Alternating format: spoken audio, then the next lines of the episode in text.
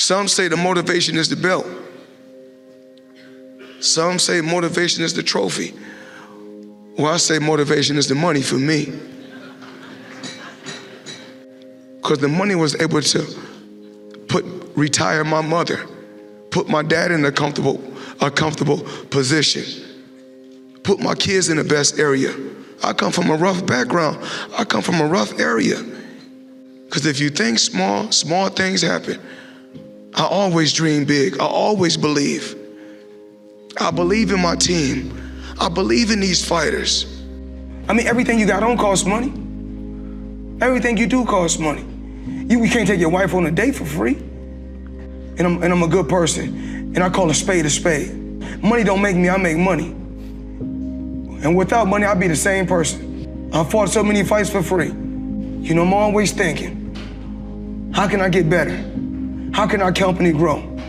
How can I continue to teach people around me how to fish? And I, and I don't want to fish for them. We teach you how to become entrepreneurs. And if we can't, we want you to be the best that you can be if you're up under the banner.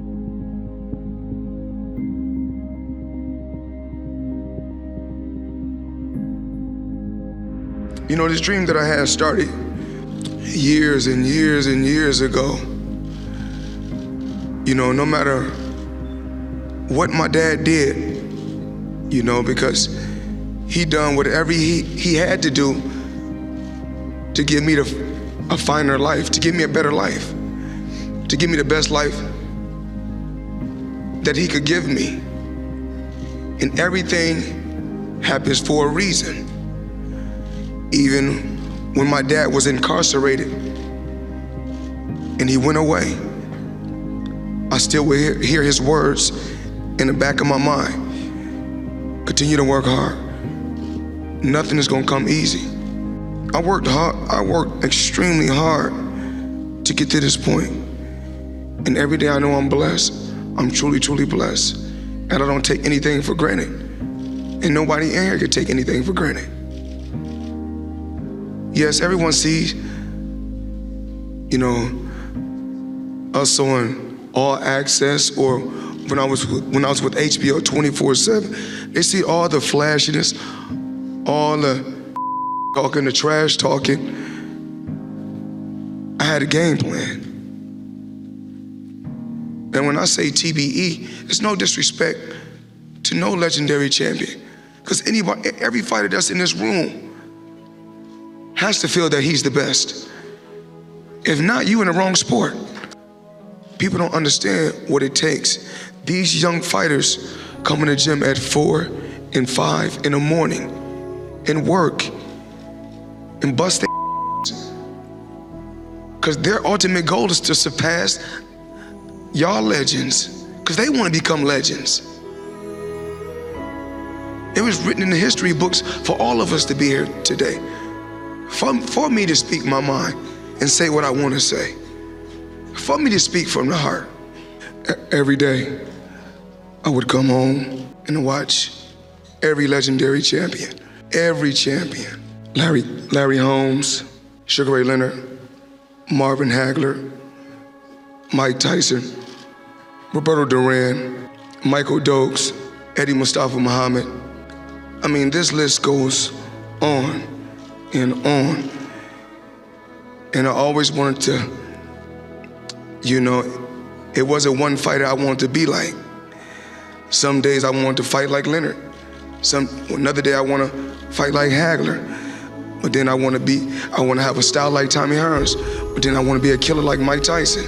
And then when I took all those different champions, Chavez and Roberto Duran and all these different champions and all these different guys, I said I'm gonna take a little bit from every one of them and put it all in one box and shake it up and see what we come up with. And being a champion, I think that even even though I transcended and changed the sport of boxing, but being a champion is not just receiving a lot of money or getting or receiving a belt because I did it thousands of times for free before I got to this point. I didn't just want to be a fighter. I don't want I wanted to learn the business so I can have my own business, so I can have my stable of fighters. We give back, but we don't look to, to the media to get praised. As long as God know we doing a good deed, because when I go do deeds and I don't I don't glorify it to everyone else, I get blessed when I get in that square circle. That's why I keep winning. And that's what I have to tell every fighter. All you champions, because you you don't have to have a belt to be a champion in my eyes. To get something, you have to sacrifice something. And what I did, I put everything aside my whole life. Boxing has always been first. I never focus on anything but the guy that's in front of me. Because when it comes down to it, I always said this for many, many years the fans cannot fight for you. And one thing I know I can do, I can fight. So, uh, the fans, when they shout, scream, I, I don't worry about nothing. I just, you know, keep my composure and stick to the game plan. Constantly keep coming ahead, coming ahead, pushing him, pushing him, pushing him back, pushing him back. You know, um, when he first come out for the first 20 seconds of the, of the round, when he go when he go down, when he go back to his corner and he sit down, I said when he come out, he gonna come out for 30 seconds and fight hard, and then he gonna break. And once he break, that's when I'm gonna shoot a hard shot to the body, hit him with a hard shot up top, and keep pushing him back, keep pushing him back. Remember, I told you guys, weight weight doesn't win fights. Fighting wins fights. And then, you know, when I said talking doesn't win fights, fighting wins fights. Meaning that when we was on the, you know, when we was on stage for the weigh-in, I don't have to do no more talking. We fighting tomorrow, so I did I did enough talking on our tour, basically. So you know, everybody said, "Oh, Mayweather, you was talking on the tour." Okay, I did I did I did a lot of talking on tour, but now it's time to fight. And life is priceless. And your health is your wealth. So a lot of times they say, Floyd, once you stick around boxing, you can make this and you can make that, you can make this. Two, two years off, I could have made a ton of money. But remember, your health is your wealth. I never wanted, you know, as far as, you know, making weight, when you asked me about Gervonta Tank making weight, he's young. But when I was young, I think I would have made those same mistakes if I didn't have my father in my life.